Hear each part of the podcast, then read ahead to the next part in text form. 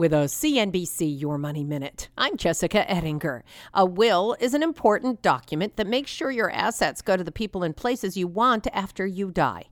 But there are things experts say should not be in a will, like conditions.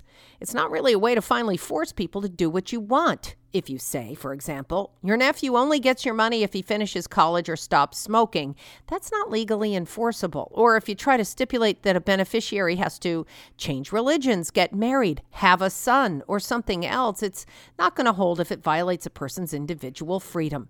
Now, if you really want to impose conditions, NerdWallet says spend money to hire an attorney and set up a trust, appoint a paid trustee, and a few more details. In the end, that may be a way to somewhat impose your will on someone after you die, but it comes at a cost.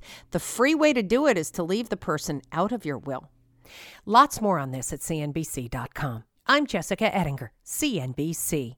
Spectrum One is a big deal. You get Spectrum Internet with the most reliable internet speeds, free advanced Wi Fi for enhanced security and privacy, and a free Spectrum Mobile Unlimited line with nationwide 5G included, all while saving big. For the big speed, big reliability, and big savings you want, get Spectrum One. Just $49.99 a month for 12 months. Visit spectrum.com slash big deal for full details. Offer subject to change, valid for qualified residential customers only, service not available in all areas. Restrictions apply.